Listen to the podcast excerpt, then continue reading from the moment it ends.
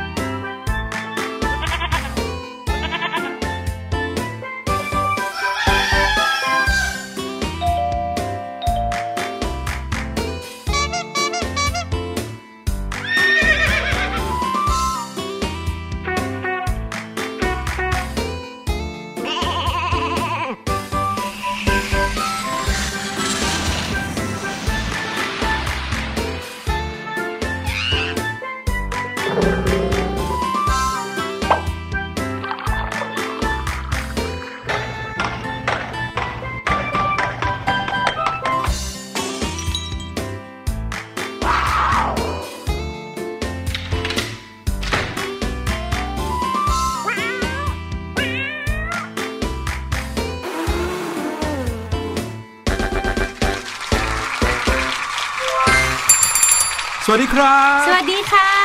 สวัสดีชาวเสียงสนุกทุกทุกคนเลยนะครับ ใช่แล้ว กลับมาเจอกันอีกแล้วพี่หลุยแล้วก็พี่แนนนะครับ มาเจอกันทุกๆวัน1ชั่วโมงเต็ม อื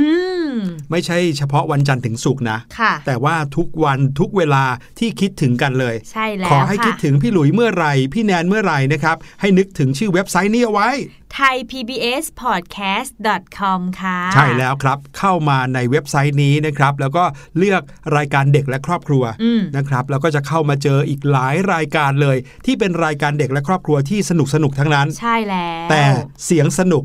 เจอก่อนนะครับ แล้วก็มาเจอเราสองคนได้แบบนี้ รวมไปถึงพี่ลูกเจี๊ยบด้วย ที่มีเรื่องสนุกสนุกๆมาฝากกันโอ้โหทุกทุกวันเลยนะครับทุกสถานที่ด้วยเอออาไปต่างประเทศเนี่ยก็ฟังได้ แค่เอ๊ะแค่มีอินเทอร์เน็ตใช่ไหมพี่หใช่ลุยช่วงนี้จะมีใครเดินทางไปต่างประเทศไหมน่าจะไม่ไหมเนาะอะคะไม่น่าจะมีนะครับ อาจจะเคยเห็นว่ามีหลายสายการบิน หรือว่าหลายเที่ยวบินที่เขายังคงเดินทางข้ามประเทศกันอยู่ค่ะแต่ก็อาจจะเป็นเที่ยวบินเฉพาะกิจอ๋อ เนาะหรือสายการบินหลายสายการบินเลยนะครับ ที่ลดจำนวนการบินข้ามประเทศลง วันหนึ่งหลายเที่ยวบินก็เหลือแค่หนึ่งหรือสองเที่ยวบินต่อวันอย่างเงี้ยค่ะนะครับ รวมไปถึงการเดินทางจากต่างประเทศมาที่ประเทศไทยด้วยอืมก็ลดลงเยอะเลย อย่างสวนภูมิบ้านเราที่ปกติแล้วนะคะ จะมี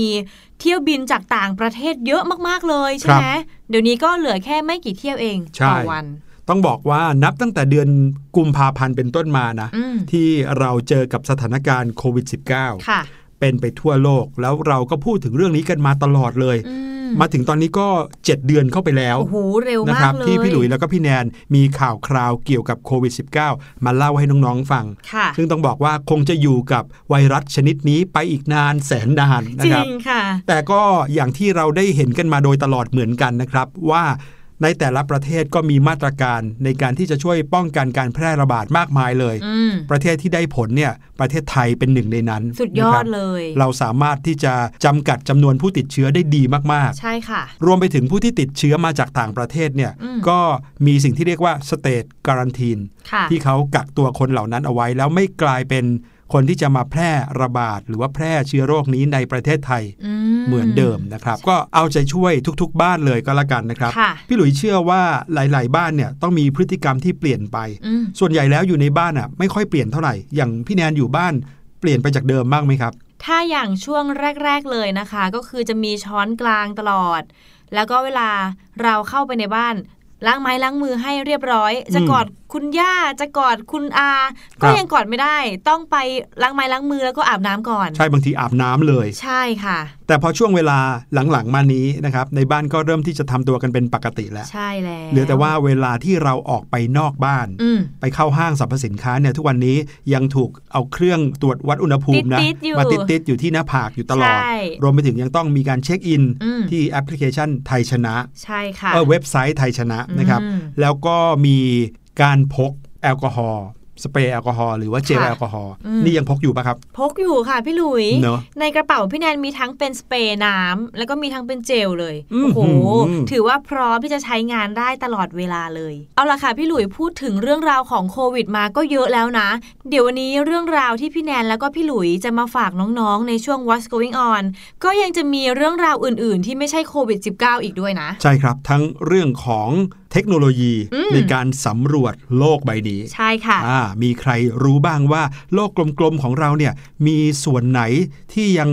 สำรวจไปไม่ถึงบ้างอืมพี่ต้องหลุยเป็นว่าแบบไกลมากอืมน่าจะยังมีอยู่ค่ะนะครับ แต่ว่าเดี๋ยวจะเล่าให้ฟังในช่วงหน้าว่า ตอนเนี้ยเขามีเทคโนโลยีที่จะไปช่วยสำรวจโลกใบนี้ได้ดียิ่งขึ้นยังไงอืมนอกจากนั้นก็ยังมีเรื่องราวของรถค่ะ ที่เมื่อเราจอดไว้กลางแดดใช่ไหมอุณหภูมิก็จะร้อนขึ้นมา แล้วสิ่งที่เราเคยเตือนหรือว่านำข่าวมาฝากน้องๆก็คือ เราเนี่ยจะต้องระวังห้ามลืมเลยนะคะบุตรหลานหรือว่าสัตว์เลี้ยงไว้ในรถอืมเด็กเล็กบางคนเนี่ยยังใช่ช่วยเหลือตัวเองไม่ได้นะครับ ก็จะได้รับอันตราย ถ้าเกิดว่าถูกลืมไว้ในรถ โดยเฉพาะใช่ค่ะอย่างยิ่งในที่ที่อากาศร้อนจัดอืมๆนะครับใช่เดี๋ยวจะมีแล้วเรื่องของการทดลองเกี่ยวกับอากาศร้อนในรถอืม ในช่วงหน้ากับ What's Going On ตอนนี้ไปฟังเพลงกันก่อนครับ「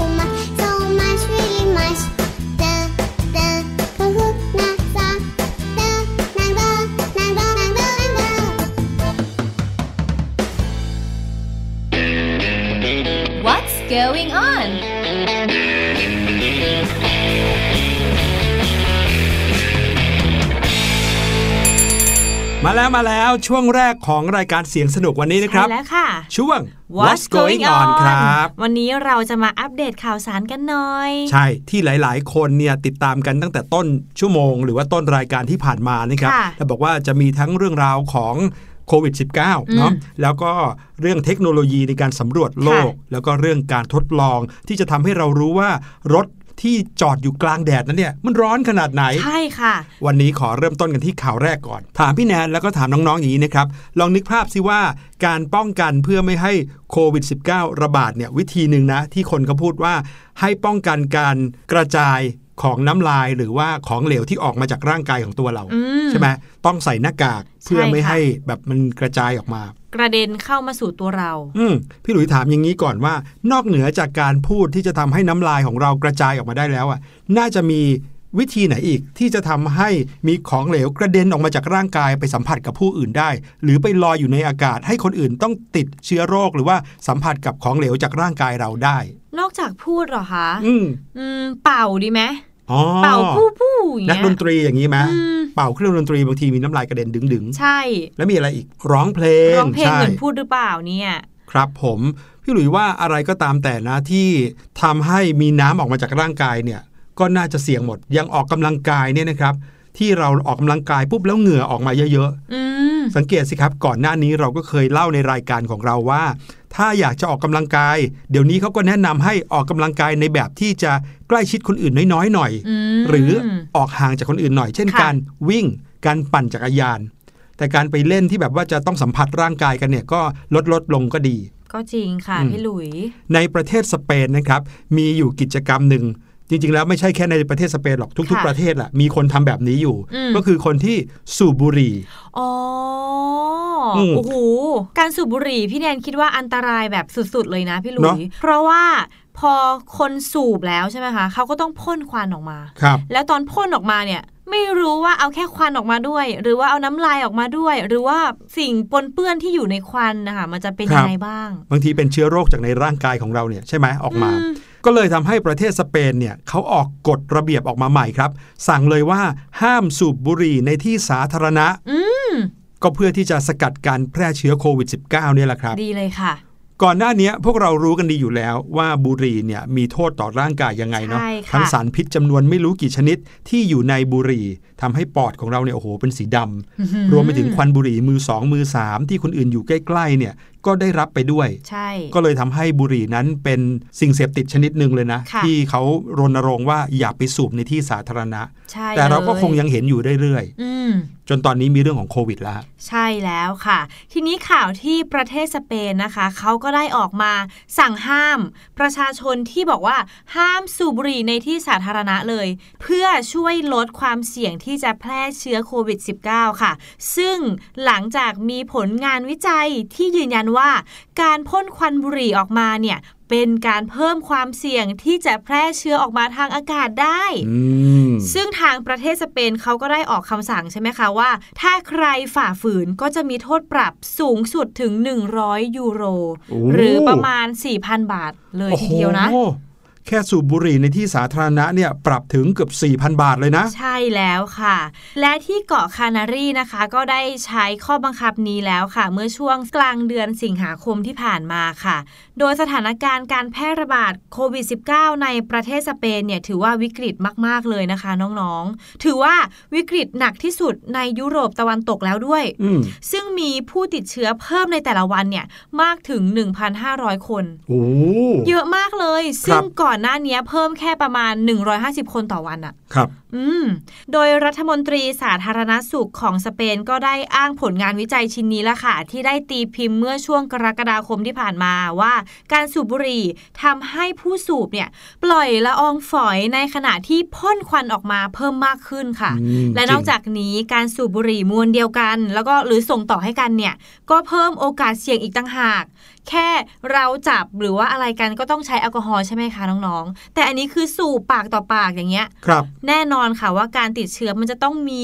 อัตราความเสี่ยงสูงขึ้นสูงมากๆค่ะ ใช่ครับแล้ว อีกอย่างหนึ่งเนี่ยถึงแม้ว่าผู้ที่สูบจะใส่หน้ากากเอาไว้นะครับ ไม่ว่าอืมจะเป็นหน้ากากผ้าหน้ากากอนามัยเนี่ย แต่พอเวลาจะสูบบุหรี่เขาก็ต้องมีการจับหน้ากากขึ้นลงขึ้นลงใช่ซึ่งเป็นอีกหนึ่งเรื่องเลย เป็นหนึ่งปัจจัยสำคัญเลยนะครับ ที่ทำให้การระบาดของโรคเนี่ยมีเพิ่มมากขึ้นไปด้วยอืมเพราะว่าไม่ใช่เพียงแต่การสูบเนี่ยจะพ่นละอองฝอยมากับควันเท่านั้นใช่แต่การที่มือไปสัมผัสบุหรี่มือไปสัมผัสหน้ากาก ไปสัมผัสใบหน้า สัมผัสจมูก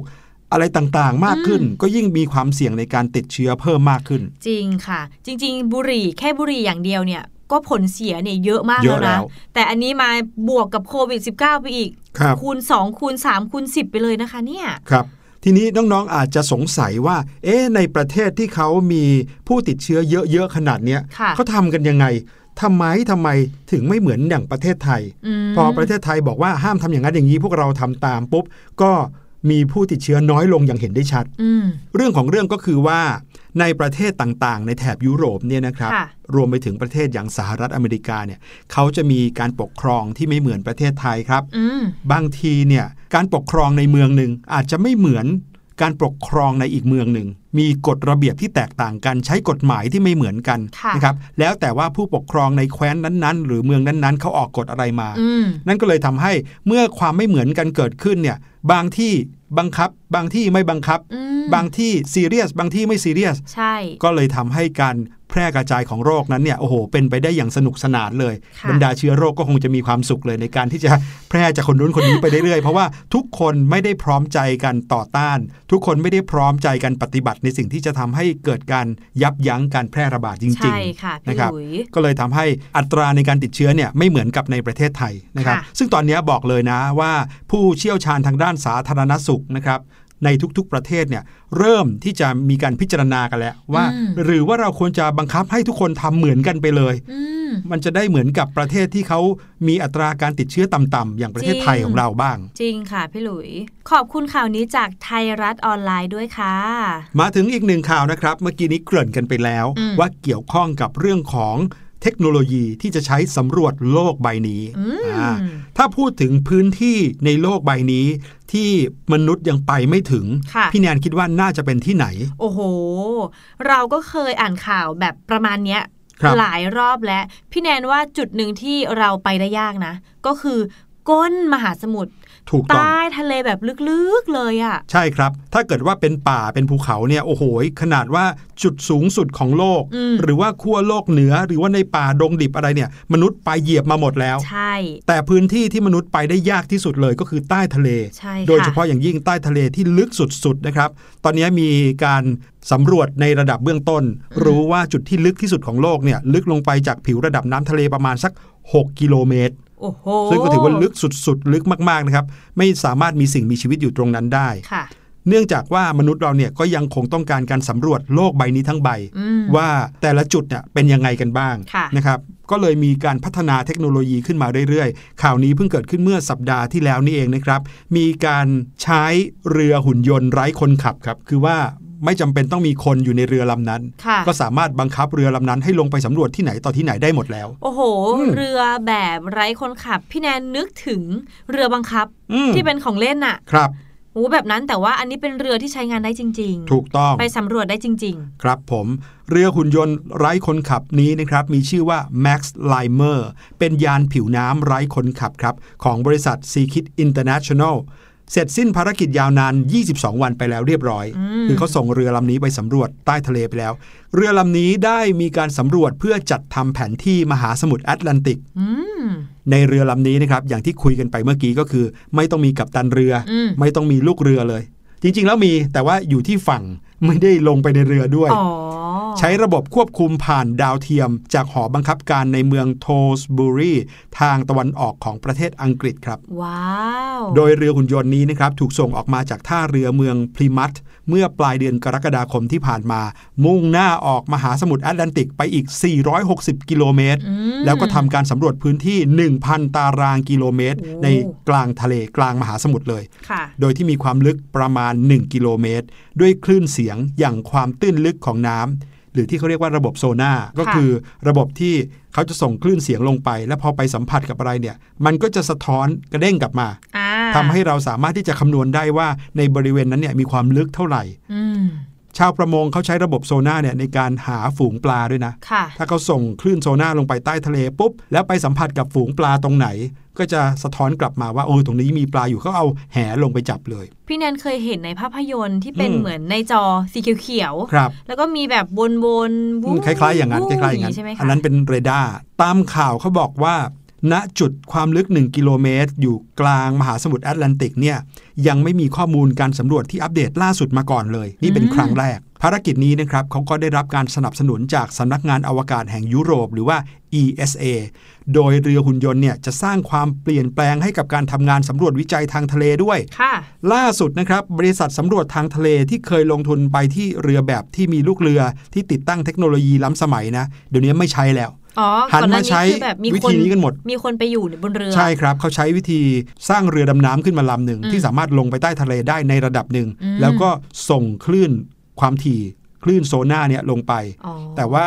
ก็รู้สึกว่าจะมีข้อจำกัดในเรื่องของความลึกที่เรือจะลงไปได้ เพราะว่าค่ะมีคนอยู่ด้วยใช่ไหมอืมเขาก็เลยหันมาให้ความสนใจกับการใช้เรือหุ่นยนต์ ที่ใช้เทคโนโลยีควบคุมทางไกลจริงค่ะพี่หลุย เพราะว่าถ้าสมมติเราใช้เป็นเรือหุ่นยนต์ไม่ต้องอืมมีคนเลย ระยะเวลาก็อาจจะอยู่ได้นานกว่าครับ แล้วถ้าเราบังคับแบบให้ได้ไกลไปอีกอะ่ะหรือว่ามีเทคโนโลยีที่สามารถ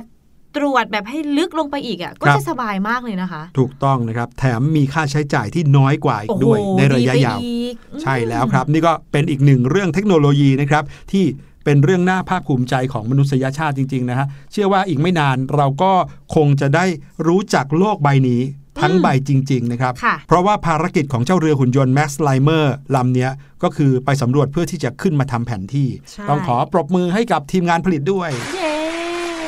สุดยอดจริง ๆ เลยนะครับ มาถึงข่าวที่ 3 กันบ้างดีกว่า ค่ะน้องข่าวนี้เนี่ยเชื่อว่าหลาย ๆ คนคงจะอยากรู้ว่าจริง ๆ แล้วเป็นยังไงกันแน่ๆอืมเพราะว่า ในบ้านเราก็เพิ่งจะมีข่าวแบบเนี้ยไปเลยนะครับใช่เป็นข่าวที่มีผู้ใหญ่นี่นะครับเขาลืมน้องๆที่อายุเพียงแค่2ขวบเนี่ยไว้ในรถอืมซึ่งรถเนี่ยนะครับปิดล็อกแล้วก็อยู่กลางแดดทำให้โอ้โห บางครั้งนะ บางครั้งข่าวเนี้ยเคยเกิดขึ้นมา ไม่ใช่ครั้งเดียวด้วยซ้ำค่ะเคยเกิดขึ้นบ่อยๆ ด้วยซ้ำไปใช่พี่นะครับหลุยบางครั้งข่าวที่เกี่ยวข้องกับการลืมน้องๆ เอาไว้ในรถเนี่ยนะครับ หรือว่าบางทีลืมพวกบรรดาน้องหมาน้องแมวไว้ในรถเนี่ยอืมก็ลงเอยด้วยความเศร้าเลยนะใช่คือถึงขั้นเสียชีวิตกันเลยก็มี ถ้าใครที่เคยใช้รถคุณพ่อคุณแม่หรือว่าน้องๆเนี่ยที่อยู่บนรถใช่ไหมคะ แล้วไปจอดรถที่กลางแจ้ง หรือว่าน้องๆจอดรถไว้ แล้วกลับเข้ามาที่รถอีกทีหนึ่งจะรู้สึกว่าโอ้โหร้อนมากๆเลย แล้วต้องสตาร์ทรถเปิดแอร์กว่าที่ข้างในรถจะมีอุณหภูมิที่เย็นลงใช่ไหมครัคะบผม แต่หลายคนค่ะจะชอบมองข้ามอันตรายเกี่ยวกับเรื่องนี้ไป เพราะไม่คิดว่าความร้อนในรถเนี่ยจะทำให้คนถึงกับเสียชีวิตได้ค่ะ หรือว่าเกิดจากความเลือนเล่อลืมไปนะคะแต่ว่าอย่างที่พี่หลุยบอกว่าข่าวก็มีออกมาให้เราได้เห็นได้ฟังกันบ่อยมากๆเลย ทีนี้ค่ะมีองค์กรอยู่องค์กรหนึ่งค่ะ ชื่อว่า Kids Safe Australia ค่ะ ได้เชิญเชฟคนหนึ่งมาพิสูจน์ถึงความร้อนระอุในรถยนต์ที่จอดทิ้งไว้กลางแดด ว่ามันร้อนมากขนาดไหนค่ะน้องครับเชฟนี่ก็คือคนที่มีอาชีพทำอาหารๆอืมนะเชฟชาวออสเตรเลียคนนี้มีชื่อว่าคุณแมดโมรันนะครับคุณแมดโมรันคนนี้มาพิสูจน์ถึงความร้อนระอุภายในรถยนต์ที่จอดทิ้งไว้กลางแดดว่ามันร้อนขนาดไหนอืมโดยการที่คุณเชฟคนนี้เนี่ยเขาได้ทำการจอดรถยนต์ไว้ใกล้ ๆ กับบริเวณชายหาด โอ้โห ใครๆก็รู้ว่าชายหาดริมทะเลนั้นเนี่ยแดดจ้ารุนแรงขนาดไหน สุดยอดเลย อุณหภูมิเริ่มต้นนะครับ ในตอนที่เขาเริ่มจอดรถทิ้งไว้ริมค่ะชายหาดเนี่ยอยู่ที่ 27.1 องศาเซลเซียสอืมถ้าเกิดว่าเป็นในประเทศไทยก็กำลังสบายๆนะใช่ค่ะ จากนั้นเนี่ยก็นำเนื้อที่โครงแกะครับ วางไว้บนถาด แล้วก็นำมันมาวางทิ้งไว้ในรถยนต์คันนี้ฮะค่ะเนื้อซี่โครงแกะดิบๆนี่แหละใส่ในถาดแล้วเอามาวางไว้ในรถคันนี้ แล้วก็ปล่อยให้เนื้อในถาดเนี่ยอยู่ในรถอืมแล้วก็จอดรถทิ้งไว้ปิดหน้าต่างปิดประตูให้หมดเลยนะค่ะจอดรถไว้กลางแดด ปรากฏว่าสิ่งที่เกิดขึ้นนะครับ หลังจากปล่อยทิ้งไว้ประมาณ 1 ชั่วโมงครึ่ง ผ่านไป อุณหภูมิในรถค่อยๆ เพิ่มขึ้น เพิ่มขึ้นอย่างต่อเนื่อง จนภายในรถเนี่ย ร้อนระอุถึง 72.5 องศาเซลเซียสครับ โอ้โห ซึ่งนั่นแหละค่ะก็ทำให้เนื้อซี่โครงแกะเนี่ยสุกพร้อมรับประทานได้เลย กลายเป็นเนื้อสเต็กเลย กลายเป็นเนื้อย่างเลยนะครับค่ะแต่ว่าอย่างที่บอกครับการทดลองเนี้ยไม่ได้ทำมาเพื่อที่จะมาย่างเนื้อกินนะเขาทำขึ้นมาเพื่อที่จะสื่อสารกับคนที่เห็นคลิปนี้แหละว่าอืมในทุกๆปีมีเด็กจำนวนถึงกว่า 5,000 รายนะครับ ที่ถูกทิ้งไว้ในรถยนต์แบบนี้ ใช่ค่ะ บอกเลยว่านี่ไม่ใช่เรื่องเล่นอืมๆเพราะฉะนั้นเนี่ยเมื่อผู้ใหญ่หรือเมื่อพ่อแม่ หรือแม้แต่เด็กๆ เอง ถ้าได้เห็นคลิปนี้แล้ว ก็ให้รู้ไว้ด้วยว่า คุณคงจะไม่อยากอยู่ในสถานที่ที่ร้อนเหมือนในเตาอบขนาดนี้ ใช่เพราะค่ะฉะนั้นอย่าลืมเด็กๆ เอาไว้ในรถเลยนะครับ ใช่แล้ว ข่าวนี้เนี่ยจริงๆ ไม่ใช่ข่าวในหน้าหนังสือพิมพ์นะครับ เป็นคลิปที่ถูกผลิตขึ้น โดยองค์กรที่ชื่อว่า Kids Safe Australia นะครับ ชื่อคลิปว่า The Unconventional Oven by Matt Moran ทั้งหมดนี้ก็คือสิ่งที่นำมาฝากน้องค่ะๆในช่วง What's What's Going Going On On เดี๋ยวเราไปพักฟังเพลงกันสักครู่นะครับ แล้วเดี๋ยวช่วงหน้ากลับมาพี่ลูกเจี๊ยบรอน้องๆอยู่กับเรื่องอะไร เดี๋ยวมาติดตามครับ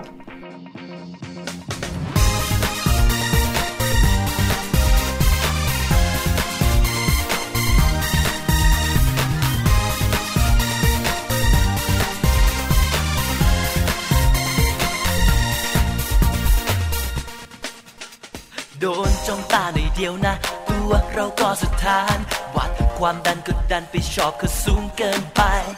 กลัวรอบเอวไม่กระชับ ทักเขาจะผลักไสยิ่งยีเรือรักเขาไว้หัวใจไม่แข็งแรงเลย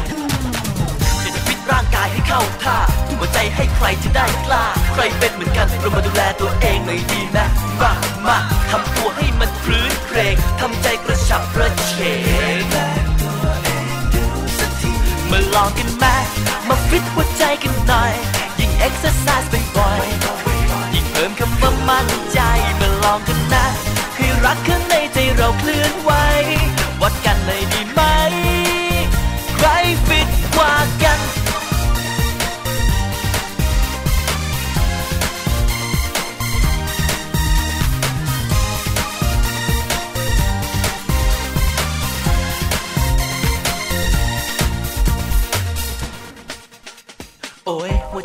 แอนะแก้ไขกันสักนิดคิดให้ใครมามองทุกอย่างเราต้องดูดี ใครเข้าใจอยากมารัก ถ้าไม่เฟิร์มอย่างนี้ พร้อมนะ one two three ให้ดูให้รู้กันไปอยากจะฟิตร่างกายให้เข้าท่าทุ่มหัวใจให้ใครจะได้กล้า ใครเป็นเหมือนกันเรามาดูแลตัวเองหน่อยดีไหมมามาทำตัวให้มันคลื้นเครงทำใจกระฉับกระเฉงมาลองกันไหม มาฟิตหัวใจกันหน่อย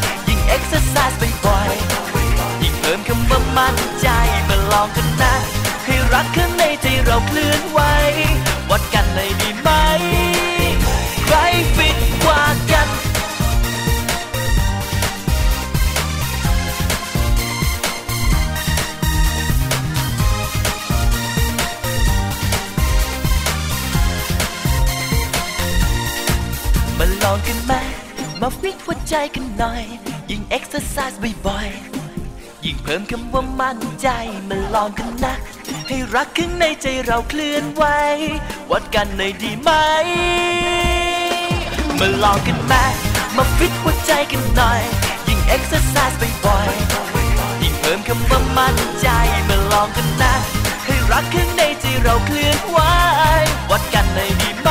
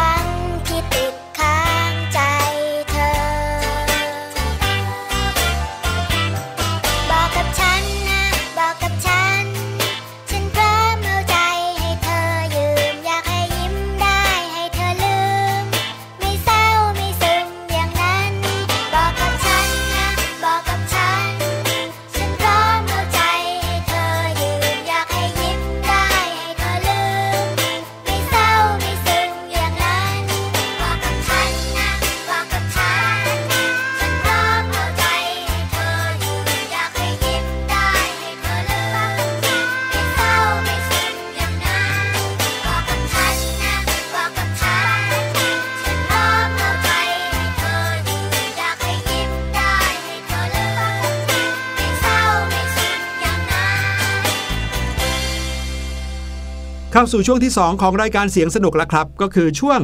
รู้หรือไม่หรือไม่นั่นเองครับ ใช่แล้วค่ะ ช่วงนี้พี่ลูกเจี๊ยบจะนำเรื่องราวว้าวๆตื่นเต้น ชวนหัวลุกเอ้ยชวนหัวลุกคืออะไรขนหัวลุกสิคนหัวลุกนั่นแหละค่ะพี่หลุย พี่ลูกเจี๊ยบเคยบอกพี่หลุยว่าเชื่อไหมว่าทุกวันเนี้ยเราใช้ชีวิตอยู่กับมนุษย์ต่างดาวเฮ้อืมพี่แนนเชื่อไหมเอ๊ะพี่แนนเคยได้ยินนะว่า มีมนุษย์ต่างดาว แต่ว่ามีจริงๆเหรอคะ นั่นน่ะสิครับ แล้ว เราไปอยู่กับเขาตอนไหนอะนั่นน่ะสิ จะเป็นยังไงเดี๋ยวเราไปฟังเรื่องราวนี้จากพี่ลูกเจี๊ยบกันดีกว่านะครับ ในช่วงรู้หรือไม่ครับ รู้หรือไม่กับพี่ลูกเจี๊ยบ สวัสดีค่ะ สวัสดีชาวเสียงสนุกทุกคนนะคะ ต้อนรับทุกคนเข้าสู่ช่วงรู้หรือไม่กับพี่ลูกเจี๊ยบนะคะ วันนี้ทุกคนเป็นยังไงกันบ้าง สบายดีกันหรือเปล่า พร้อมที่จะเข้าป่าอเมซอนกับพี่ลูกเจี๊ยบไหม แล้วได้ใส่รองเท้าบูทกันมาหรือเปล่าคะ พี่ลูกเจี๊ยบเนี่ยบอกแล้วนะว่า การมาเที่ยวกับพี่ลูกเจี๊ยบครั้งนี้ต้องใส่รองเท้าบูทนะคะ แต่ถ้าเกิดว่าใครไม่มีนะคะ พี่ลูกเจี๊ยบเอามาเผื่อค่ะ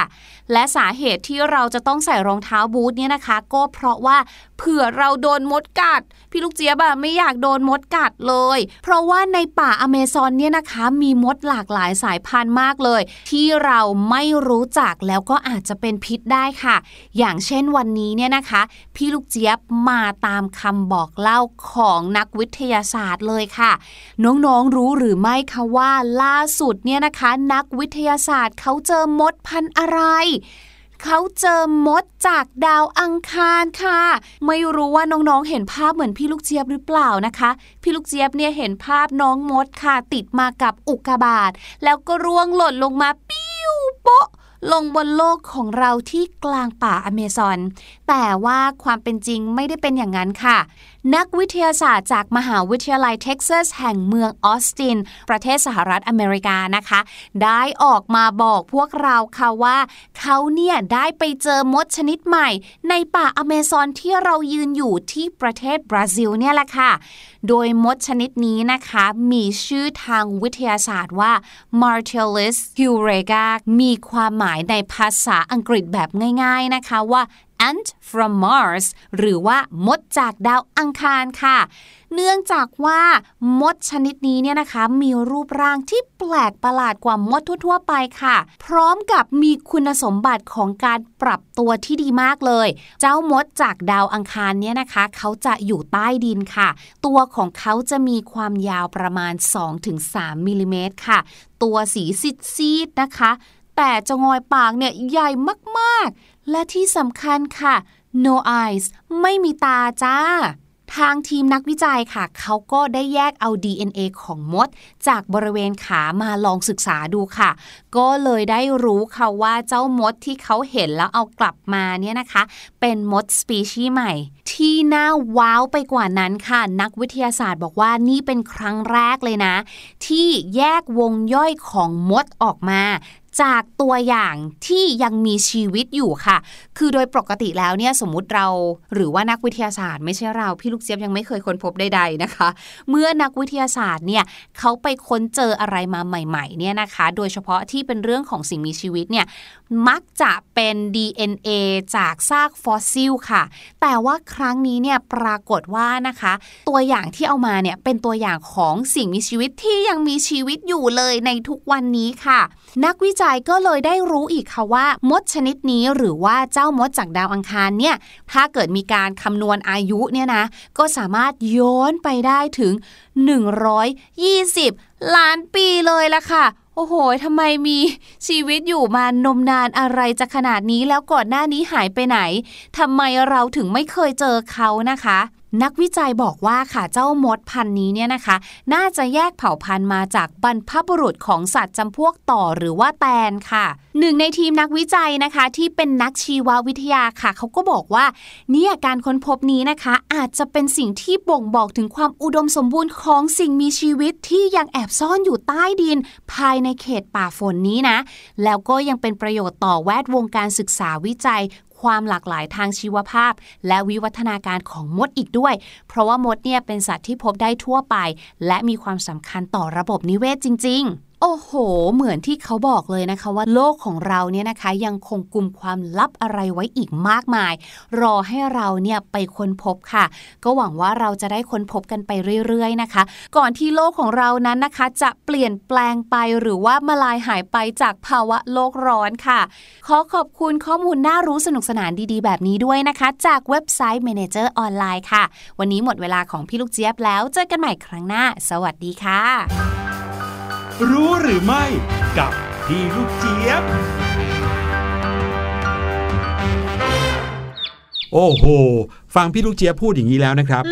รู้ได้เลยว่า อาจจะมีสัตว์อีกหลายชนิดก็ได้ที่มาจากต่างดาวนั่นน่ะสิพี่หลุยเนี่ยสังเกตนะ อย่างเจ้าปลาหมึกอย่างเงี้ยอืมหรือว่าอย่างเจ้าแมงกระพรุนอย่างเงี้ยโอ้จริงจริงเออรูปร่างหน้าตาสปีชีส์เนี่ยเหมือนไม่น่าอยู่ในโลกใบนี้เลยนะถ้าไปอยู่ในโลกของเขาหรือในดาวของเขาเนี่ยค่ะไม่แน่เขาก็อาจจะเป็นคนที่หน้าตาปกติเออหน้าตาปกติแล้วเราอาจจะเป็นมนุษย์ต่างดาวก็ได้เออจริงค่ะพี่หลุยขอบคุณพี่ลูกเจี๊ยบมากๆเลยค่ะ เดี๋ยวให้น้องๆไปพักฟังเพลงกันสักครู่นะคะ ช่วงหน้าห้องเรียนสายชิววันนี้เราจะมารู้จักประเทศเพื่อนบ้านอาเซียนให้มากยิ่งขึ้นค่ะ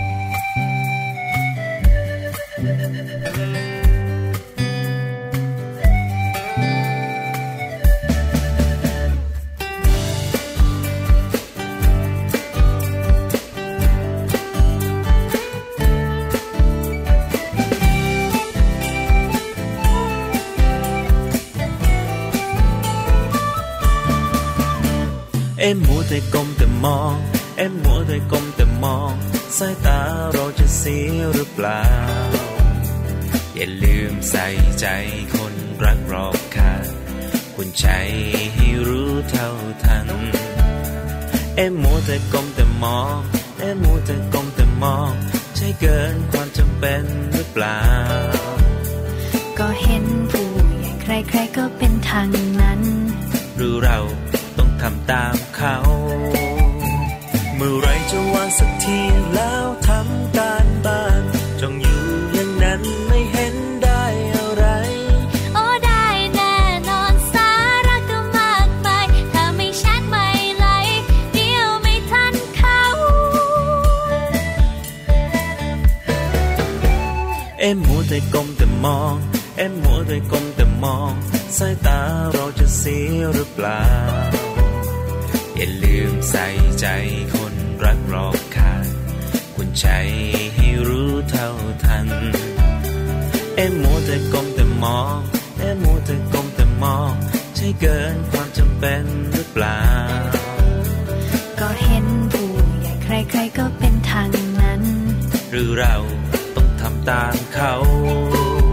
อยาก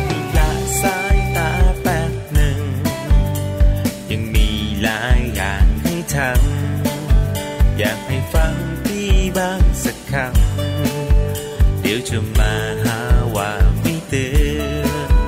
จะวางแล้วแป๊บเดียวนิดหนึ่ง จะรีบทำการบ้านเร็วไว จะเชื่อฟังไม่มีเลวไหล วางมือถือไว้ใช้เท่าที่จำเป็น เอ็มมัวแต่ก้มแต่มอง เอ็มมัวแต่ก้มแต่มอง สายตาเราจะเสียหรือเปล่า อย่าลืมใส่ใจคนรักรอบคางคุณใจให้รู้เท่าทัน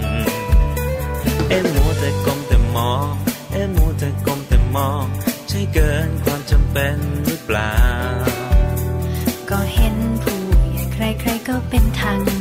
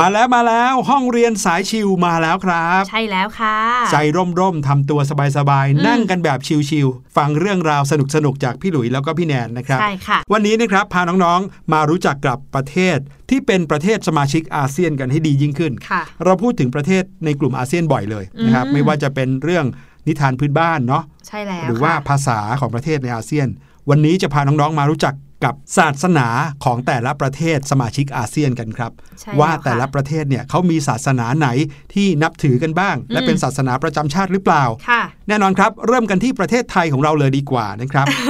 ศาสนาประจำประเทศไทยก็คือศาสนาพุทธนะครับอืมเพราะว่าประมาณร้อยละ